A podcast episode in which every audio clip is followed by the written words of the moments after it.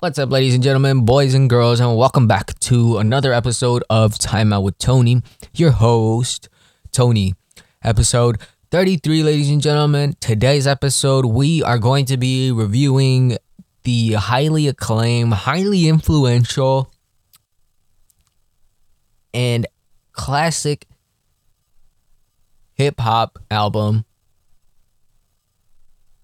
The Chronic by Dr. Dre. Now, why am I doing this at such a random time? Well, it's it's it's easy. I I'm just um the album was re-released on streaming format and, and well I've been bumping it lately and I just gotta say I it, it's one of the greatest albums to probably have ever be made. While a lot of the lyrical content is a bit misogynistic, um you could argue that the production is highly influential and s- extremely revolutionary. So overall, it's just one, it's just an album that you have to hear, especially if you love rap. It doesn't matter if you're like, oh, oh, head music. No, it does. It doesn't fucking matter, dude. Hear a beat from this album, and and you're gonna be, you will. Actually, you know what? No, it has to be basic. Yeah, they gotta have that basic snare clap for it to be bumping in. This album just doesn't have that. Never mind. I'm sorry. Uh, what was I saying? Mm, right. So today's episode, The Chronic. Now, before we get into today's episode, I want to take a quick minute and thank you guys all so much for the support. It means a lot, really. So spread the word. Tell your mom, tell your dad, tell your brother, tell your sister, tell everybody, and follow us on our Instagram at timeout underscore with underscore Tony podcast. New episodes every Wednesdays and Saturdays. Anyways, so yeah, Today's episode, The Chronic, it's by far one of my favorite albums. It's one of the very few albums I listened to growing up in my tween years. And it's just, it's an album that you don't need to love hip hop to know, hey, that is a classic right there. All right. Just by hearing one song or two from this album, you'll be like, oh, yep, this was a bop back in the day. And um, yeah. Oh, that's that's all I have to say for it right now. So I'm just gonna jump straight. So we're just gonna jump straight into the episode. Without further ado, ladies and gentlemen, sit back, relax, and crack open a beer, soda, and or water, and or light up the chronic, ladies and gentlemen, because this is the Chronic by Dr. Dre.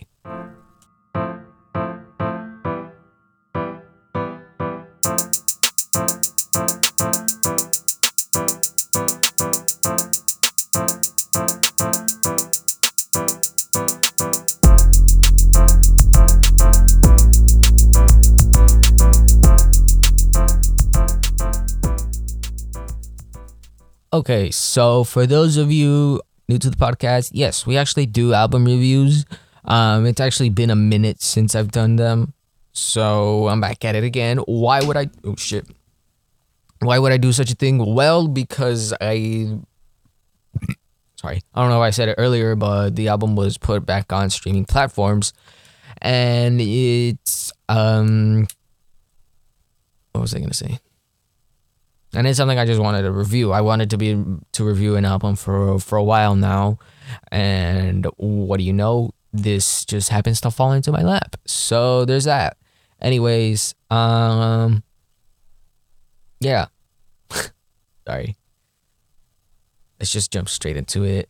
For those of you that do not know, The Chronic is the debut studio album by hip hop producer and rapper Dr. Dre, released on December 15th, 1992, by his then record label Death Row Records and distributed in partnership uh, by uh, Interscope Records. Recording sessions for the album took place during the later half of 1992 at the Death Row Studios in LA and at Bernie Grundman Mastering Studio in Hollywood. Uh, the Chronic was Dr. Dre's first solo project after he left the hip hop group NWA and its label Ruthless Records over financial disputes. Now, for those of you that don't know, NWA was an American hip hop group whose members were among the earliest and most significant popularizers of controversial, sorry, popularizers and controversial figures of the gang, uh, gangster rap subgenre, and the group is widely considered to be uh, one of the greatest and most influential groups in the history of hip hop music. Yeah, so Dr. Dre was a part of that. He was a producer for the group, and he also contributed vocals throughout the song, uh, the songs, um, but mostly worked as a producer for the group. Now, in the early 90s, he left the group over financial disputes. So the album actually includes a lot of ruthless, sorry, a lot of insults towards the Ruthless label and its owner and former NWA member Easy E.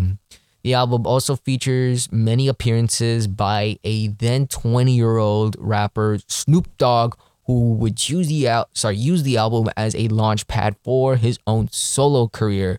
Now, the title derives from a slang term of high grade cannabis, and its cover is an homage to the Zigzag Rolling Papers. The album was a commercial success, reaching number three on the Billboard 200, and has since gone on to be certified three times platinum with sales of 3 million copies in the US alone.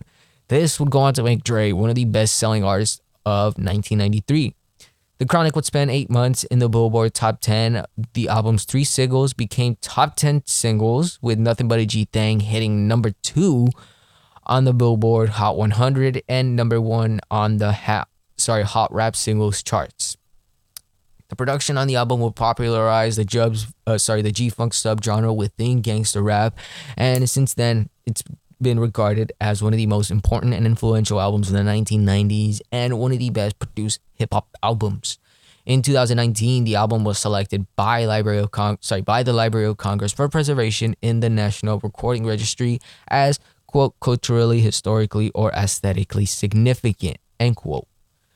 Um, now, what was I gonna say? Now, before I actually, you know, break the album part down, sorry, track for track, I want to kind of, you know, take a little look at the background of the album, the story behind it, because believe it or not, it's actually quite, um, it's actually quite interesting. So let me take you back to the 1980s, late 1980s, if I'm to, gonna be exact. So, as I said before, NWA, Dr. Dre, he was a part of that group and they in 1989 one of their members um, someone who i'm very sure you're all familiar with ice cube left the group over financial disputes and and so it would it would it wouldn't be the only one Dr. Dre throughout 1990 and 1991 would just, you know, constantly go back and forth with Easy E and the band's manager Jerry Heller over uh financial problems and um it's around this time that him and an, an associate of his um I'm pretty sure you some of you people may be familiar with his name Suge Knight now why does that name sound familiar well uh he's basically what most considered the boogeyman of hip hop if you will and in the 90s he was just a very powerful figure in hip hop in the early 90s, that wasn't the case. Um, at the time, he was just bodyguarding guarding for Dre. And around that time, the two just kind of conspired to make their own label. But before that could happen, Dre needed to be dropped from Ruthless. So, as the legend has it, it said that Suge Knight, without telling Dr. Dre, went to Easy E with a piece of paper um, that had the home address of his own mother, of his mother, sorry, of Eazy's mother, if you will. And it said that after he showed him this piece of paper, Eazy immediately dropped Dr. Dre and another artist, the DOC from Ruthless Records. And after that, Dr. Dre and the DOC uh, would go on to, um, sorry, Suge Knight and Dr. Dre would go on to create Death Row with the DOC joining them as well. Um, and by now, I'm pretty sure we're in the year 1992, something like that. I don't know. Point is, in the early 90s, around this time, Dr. J would become associated with a young 19, sorry, 1920s. I'm messing that up. With a young 19 year old, 20 year old Snoop Dogg, who was just a young buck from Long Beach, California. Now, um, I don't even know what I'm going with this. Now, Snoop Dogg and his three cousins, Nate Dogg, RBX, and Daz Dillinger, all three who would be go on to have uh, successful careers within the uh, within the gang, uh, gangster rap subgenre. Um, all these these four these four people they all became associated with Dr. Dre after partying one night, and immediately after that, Dr. Dre it said that he moved them into his recording studio, which also served as his home. Um, was really more of a mansion, if you will. Um, so you know that's kind of cool. Uh, what was I gonna say? Um, right. So the album doesn't fully include Dre. It's not just Dre's vocals and his own production. No, no, no, no, no, no, no while all the songs were produced by Dr. Dre, um, the album features a lot of appearances from Snoop Dogg and his cousins, the DOC. Also makes an appearance on on the album. Uh, a female artist that Dr. Dre would discover in the early '90s as well, named the Lady of Rage. Very talented artist, if I will, if I may add, was also featured in the uh, sorry, on the album. Um, Death Row artist Kurupt and Jewell were also featured in uh, throughout the album, contributing vocals and uh, Kurupt mostly. I think he was also a composer for the album, if you will. So overall, it was just this album was just overall a Death Row Records effort, um, and it was just it's very much different compared to what rappers these days will be putting out. Like nowadays, there's just the team and it's all silent. You know, there's make it look like it's just the rapper and the rapper them. But with this album, you could clearly tell that this was just a whole group effort, dude. Like there's a bunch of people all cooped up in a studio listening to this man play with his synthesizer and you know writing vocals and all that kind of shit. And I don't know, there's just something about there's just something about wishing to be there that just gets me.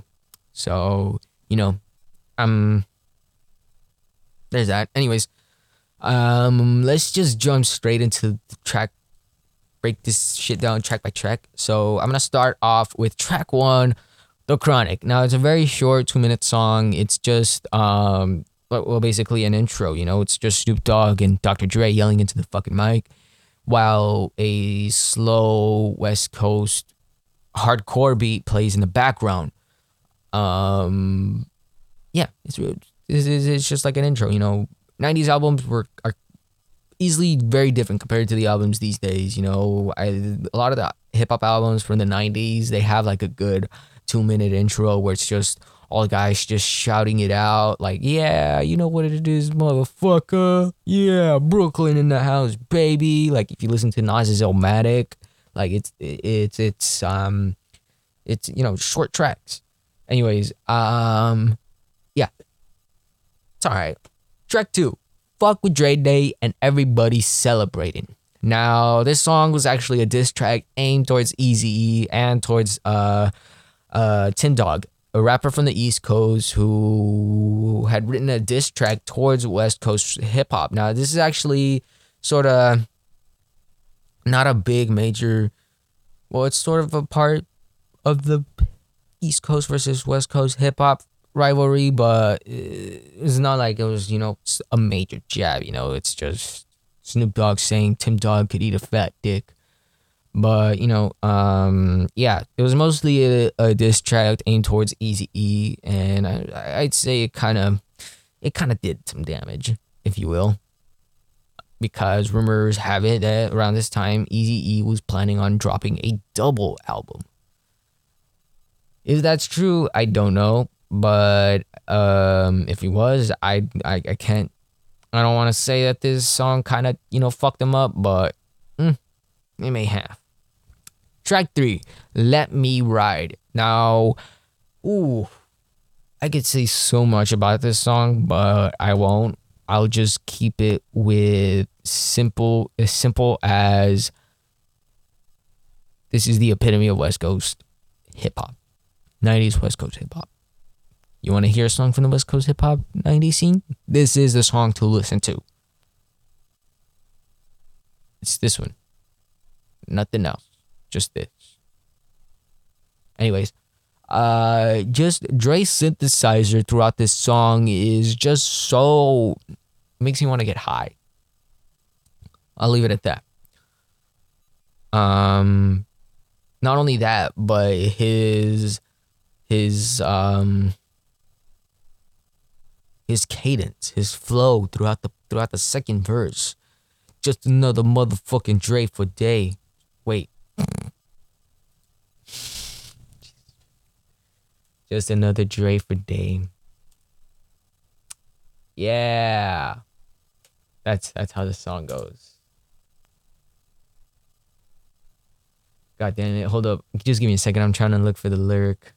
Um fuck, I can't fucking find it.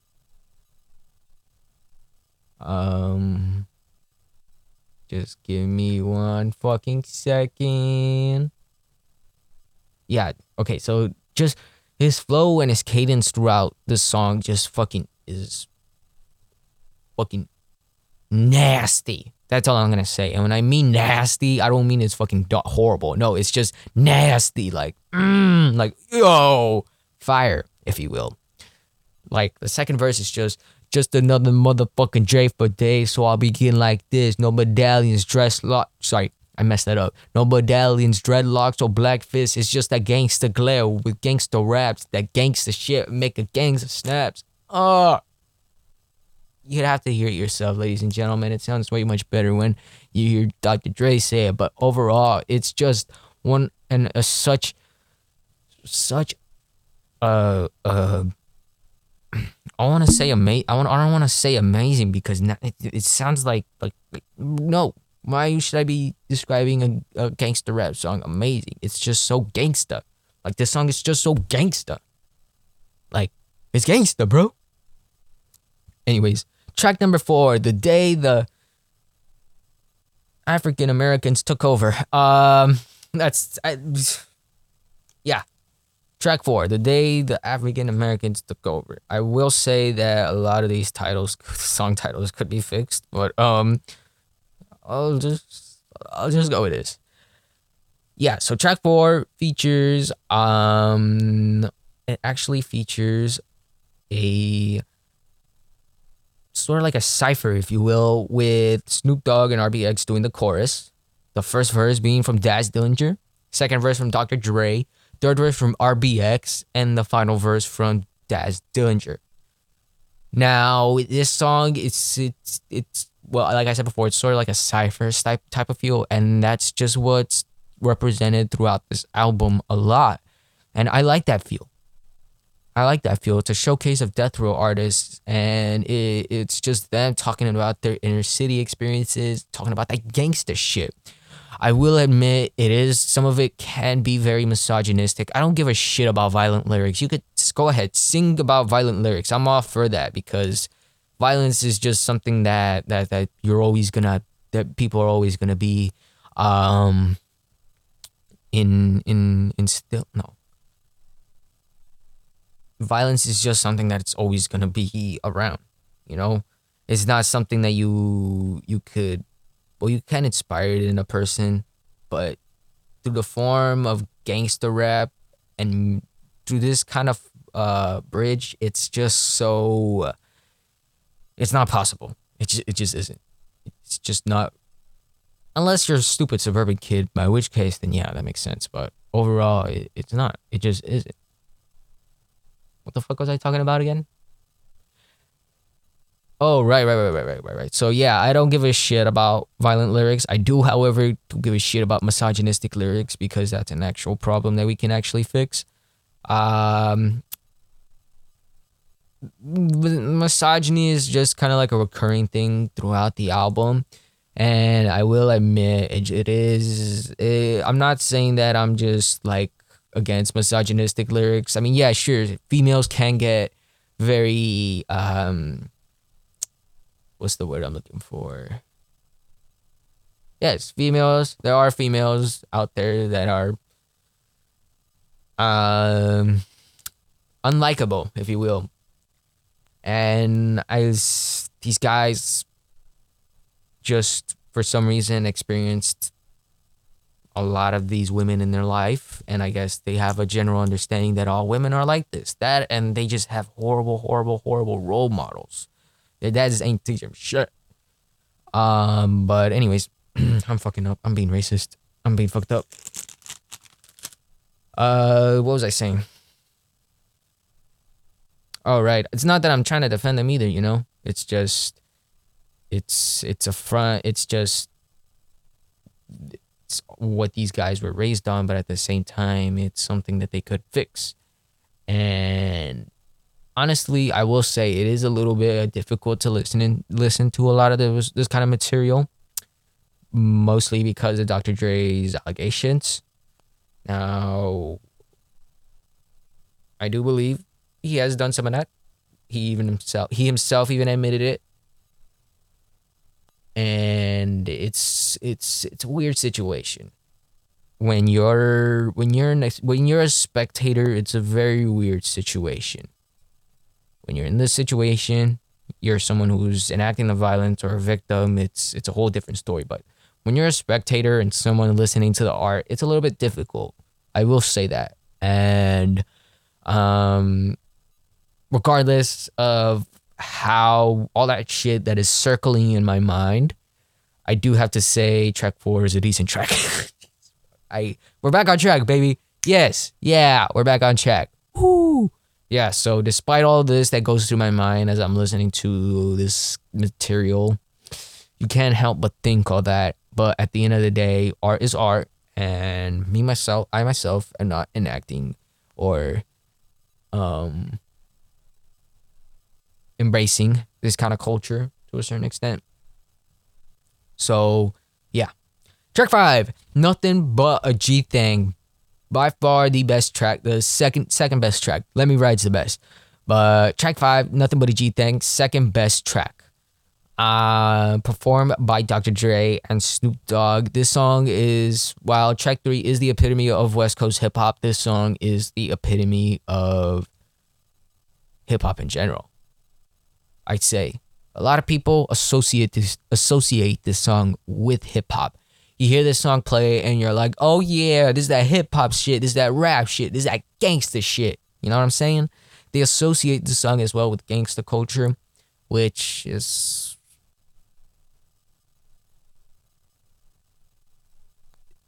I.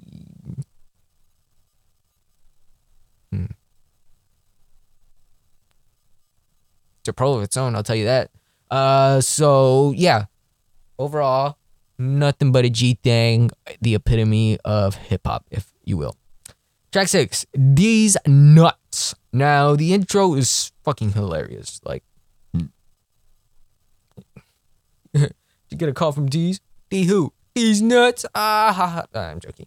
Anyways, uh, the song. So, um, again, like, uh, actually, you what? It wasn't really. You know what? It's a Dre song featuring Daz Dillinger, if you will. Um, it's overall a really great, uh, funny, not funny song, but overall just, it's G shit, if you will. It's G shit. It's a cool song. I'll tell you that. Track number seven, Lil Ghetto Boy. Um, it, I this song is one of those that's like by Snoop Dogg featuring Dre, even though it's on Dre's album. But that's kind of like the template that this is giving us, be, giving me because the first verse and third verse is from Snoop Dogg. Dr. Dre is on the second one, and you got Daz Dillinger and Nate Dogg on the vocals. I gotta say, what I will say is the drum programming on Little Ghetto Boy is just so um relaxing, if you will. It's so there's honestly no way to describe that drum pattern. It's so badass, if you will. And the track itself somewhat sends out a not sends out but just gives us a a damn sort of like a darker side if you will to to the to to the kind of to the actions gang members get them uh caused sorry I'm messing this up. It just kind of gives you better insight to the actions and consequences that gang members face. And it's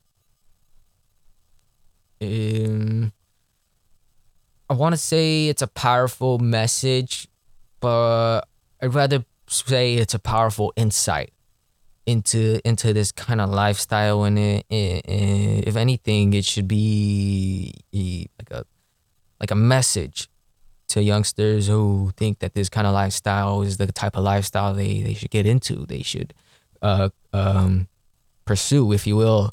And in a generation where a lot of um, a lot of the kids are thinking that exactly i feel like this song uh, to a certain extent age well and it's something that could be used today. It's insight we could use today if you will. So it's one of my one of my rather favorite songs off the album with such amazing instrument with such an amazing in- instrumental. The chords boom boom mm-hmm boom, like amazing. And I said, like I said before, the drum patterns, boom, cat, boom, boom, boom, cat, boom, boom, cat, boom, boom, boom, cat, boom, boom, cat, boom, boom, boom, cat. And at the end, there's just such this amazing flute solo that just, just, mm, it's it's relaxing. It's rela- the, the an instrument instrumental flute instrumental that's just really relaxing and such a cool outro and it's it's songs like these that make you look at Dr. Dre and think, "Damn, this motherfucker making art, bro." You know what I'm saying? So it's it's it's amazing song, cool song, great song. Track number um, what was I saying? Um, track number eight, a African American with a gun. Now, this song is performed solely by Dr. Dre. Um, I really like the chorus, I will say. Who's the man, master plan, up with the motherfucking gun? Who's the man, master plan, up, mm, uh, an N word with the motherfucking gun? I, why did I say that? Anyways, um, yeah, it's it's it's that hardcore West Coast dark, um, dark mm, hardcore lyricism that you just love or that I love, in my personal opinion, the type of shit that makes you give a stained face. Track number nine, Rat a Tat Tat, performed by Dr. Dre with the chorus by Snoop Dogg. Um, I really don't remember much of this song other than gang violence, I can tell you that. Um, it's just kind of there. It does, it's, it's a song that really doesn't stand out. Stand out. The title does, rat a tat tat. But you know, the song itself, it just doesn't really stand out. And I mean, not every song, you know, does goes, you know, 10 out of 10 with tracks you know there's always going to be one track that's just like you know not everyone can not everything can be a banger unless it's unless unless it's like thriller you know but other than that, mm, you know, it's it's it's it's somewhat forgettable. Track number ten, the twenty dollar sack pyramid, and uh, now this is actually a skit. Um, I gotta say, I do. I, I I appreciate skits. I love skits, especially in albums by Dr. Dre, and in in Eminem's albums too. Whenever they include like skit interludes, it's just so fucking hilarious because they come up with some of the most weirdest, funniest shit. And I will admit it is dark, but I'm I'm just someone who just kind of enjoys that kind of humor. It is fucked up, and I, I'm most likely going to hell for it. But uh, it's it's humor. It's funny humor. It's it's yeah. I'll, I'll, I'll just leave it at that. But overall, you know, there's not much to say about that. Track number 11, Lyrical Gangbang. Now, this is actually like the other songs, the uh track track number 4, This is actually sort of like another cipher type of thing. The first verse from the Lady of Rage, second verse from Kurupt, and the third verse from RBX. Now, I really enjoy um, the guitars and the drum pattern. Boom, boom, boom. Like that bass is just so bam, bam, bam. And the the, the, the drum too. Gong, bam, bam. It's just so dark and gritty. The guitar is bam, bam, bam, bam, bam, bam, bam. It's it's just such a hardcore, dark, gritty instrumental. And then you got the Lady of Rage and Kurupt two two very sorry RBX as well two three very lyrically skilled rappers um especially the Lady of Rage if, if I do say so uh myself very um not violent but just dark it's dark and while I do admit it is it's not something that everyone will like. It's something that I like. I fuck with. So there's that. Track number 12, high powered, short song. It's very short. Uh, it's a verse from RBX. You got Dr. Dre on the intro and Lady of Rage in the background uh, as background vocals. Again, not really much to say about this song other than it's just kind of there. It's only two. It's it's almost three minutes long, but um, it's just uh, not forgettable, just, you know, a song on the album. It's just there. Track 13, The Doctor's Office, a skit. Um, it's it's someone who got walks into the doctor's office asking to see Dr. Dre, and the assistant's like, I can't uh, uh, let you in right now. He's busy with someone else. And in the background, you could hear someone getting their ass clapped. Not shot at, but, you know, you could hear fucking. Um, yeah, so you could hear people in the background fucking, and I, I, I had to lower the volume while I was listening to this because it's, it's yes. So there's that. Um, it's just, it's just someone trying to get into the the uh, doctor's office, and it's, so, it's stuck with me be, mostly because of the moaning noises. So, um, it's I wouldn't say it's disturbing. It's just really, dude. I want to listen to this with friends in the car. I can't, you know, do this shit. I can't listen to fu- listen to moaning noises with my friends in the car. Like, it's it's.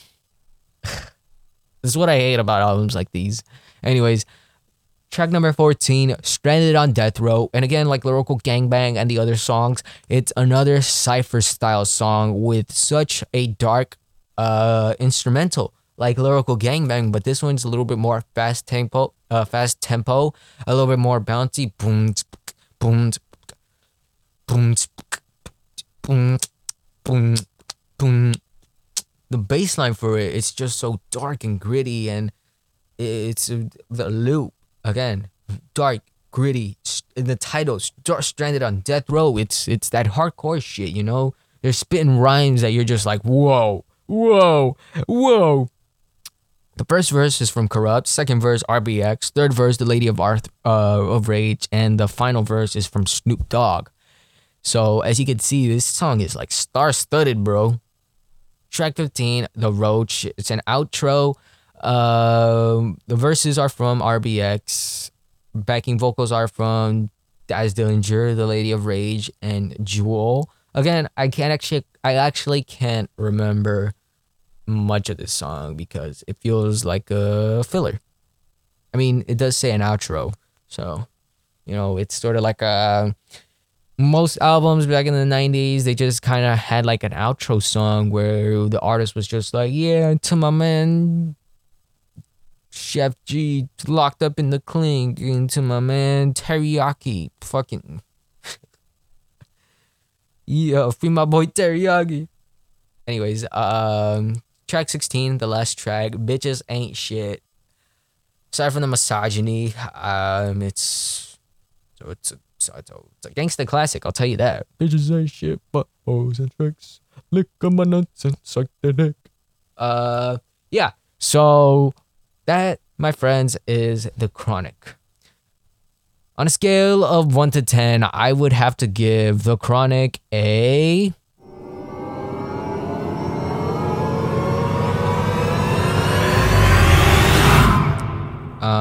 I would probably have to give it a 9.5 out of 10. And here's why. What's stopping me from giving one of the most highly influential albums of all time a perfect 10? Well, it's it's really easy, and that would be for some of its lyrical content. Now, you may be wondering yourself, whoa, Tony offended by misogynist con- uh, lyricism? Yes, just, well, not entirely, but to a certain extent, it's just, it, it does bug me. Mostly because a lot of this content just uh, just doesn't age well, you know? You say shit in back in the 90s and people look at it today and you're like bro that does that does that, that, wouldn't that doesn't age well man. Too much shit has happened. Uh so it's like yeah that's literally the only thing that's stopping me from giving this a perfect 10 would be for the lyricism that just some of the lyricism that didn't age well I'm not saying all of it didn't age well. I'm just saying some lyricism featured on the album just simply didn't age well. And uh, there's that. So um, the production, I will say, fucking amazing. Dr. Dre with the synthesizer just does so many amazing wonders. At the time, this uh, the production was seen as innovative and groundbreaking and just received so much acclaim from critics around. Um, it's it's what people say. It's it's like a mm, they're they're like par, par, Parliament funkadelic beats. You know, they have they got soulful backing vocals. They got live instruments and the rolling bass lines with whiny synths. It's just it's it's like that that it's patent, bro. It's that patent G funk sound, you know. Um, and it's for the next I don't know maybe probably for the rest of the 90s it's just impossible to hear to not hear the rest of these rappers imitate this noise um and just the bass lines on the songs got that badass gangster feel that thing that, that that shit that just makes you want to get up and you know write a verse of your own or or maybe um or maybe just you know get up and do something. Now i'm not saying that this album is just you know some an album that if you listen to it makes you get up and do something. No no no no no. It, this is an album that just makes you spit out a verse light up a joint do some gangster shit like like like beat the shit out of an unsuspecting officer. I'm not saying you should do that, but you should totally do that. Um, yeah, it's the production is just fucking out of this world. It's revolutionary. All right. And to this day, it still feels revolutionary. And yeah, that's all I gotta say. But overall, ladies and gentlemen, a 9.5 out of 10. Let me know what you guys think by messaging us on our podcast at timeout underscore with underscore Tony podcast. You guys think I give it a fair rating? Um, I think I did. Well, you know what? I I did. I I feel like I did because I gotta say a lot of the lyricism in here, again, while at the time it would have been the shit to been bumping to, it just some of it just really didn't age well, especially now in a world where like we got these where we have kids thinking that they're gang members when really they're just a bunch of suburban kids. So it's it's weird. I don't really I really don't know how to feel about that. Anyways, so yeah, do I recommend this album? Yes, especially if you're an active or an avid hip hop listener, you're looking for something uh something slow, something mm, bouncy. This is this is this is the type to be listening to. Um if you're looking for something lyrical, this is a this is the album to listen to. If you're looking for something dark, hardcore, gritty, um, this is this is the album to listen to. Um, yeah, that pretty much sums it up. Um, feel like I should um take a look at how it was at its legacy, if you will. Now, the album would go on to launch careers of West Coast hip hop artists like Snoop Dogg, Daz Dillinger, Kurupt, Nate Dogg, and Warren G. Dr. Dr. Dre's stepbrother, all of whom would per- pursue successful commercial careers.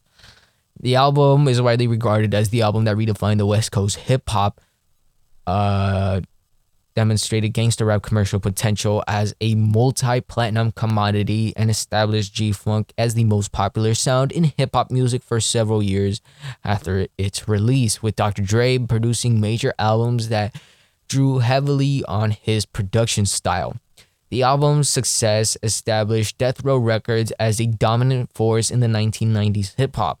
It has been re released three times, first as a remastered CD, then as a remastered dual disc with um, enhanced stereo and four videos, and in the 2009 as The Chronic Relit with a bonus DVD containing a 30 minute interview and seven unreleased tracks. The singles "Fuck with Dre Day" and "Nothing But a G Thing" are in the best-selling video game Grand Theft Auto San Andreas, and on the fictional radio station Radio Los Santos. Yeah, but let's believe me, we be we be driving into the streets of Las Venturas, San Fierros, and Los Santos with "Nothing But a G Thing," baby.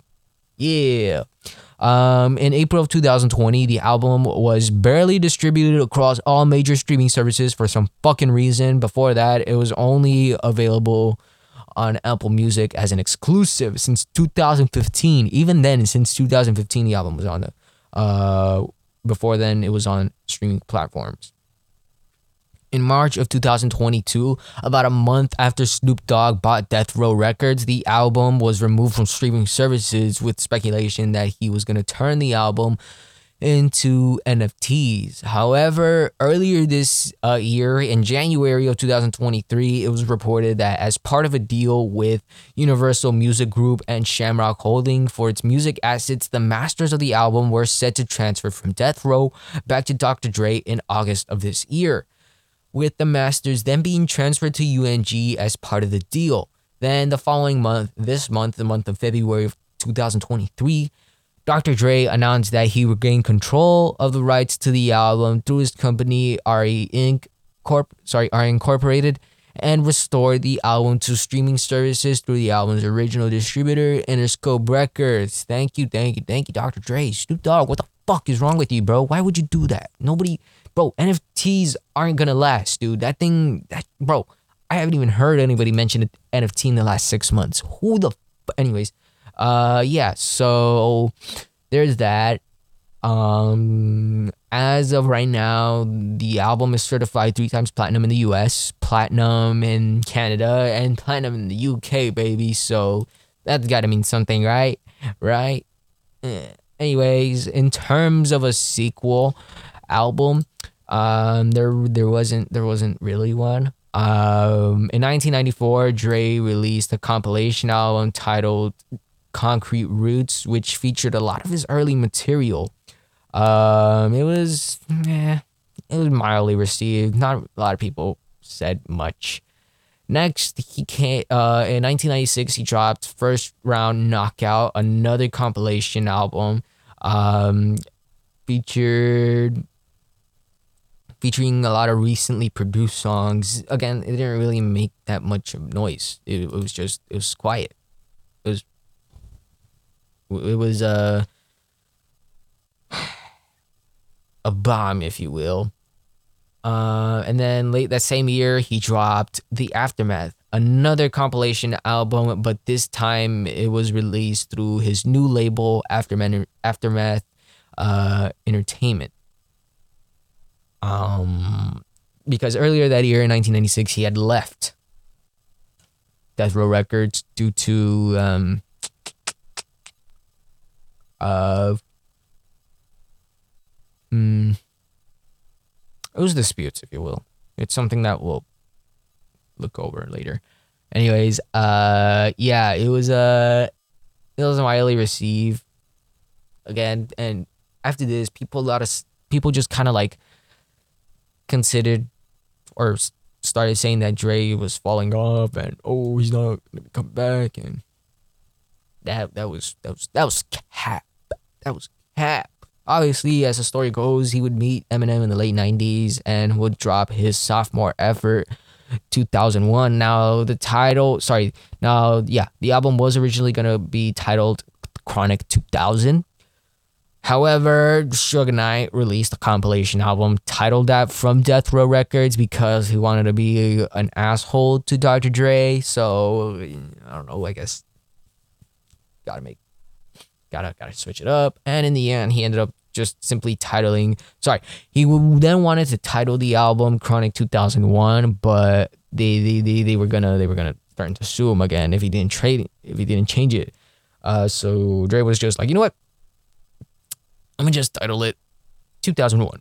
Oh, we'll just leave it at that. All right, y'all y'all y'all can y'all can go fuck yourselves. And uh, that album did a lot more numbers than this one, and it was a lot more um, accepted, if you will. Um, so you know, there's that. But overall, ladies and gentlemen, I think I'm gonna just wrap it up there. Before we go, ladies and gentlemen, thank you guys all so much for the support. It means a lot, really. So spread the word. Tell your mom, tell your dad, tell your brother, tell your sister, tell everybody. And feel free to follow us on our Instagram at timeout underscore with underscore Tony podcast. New episodes every Wednesdays and Saturdays. Thank you guys all so much for listening, and I will catch you guys later this week. Thank you, and don't drink and drive.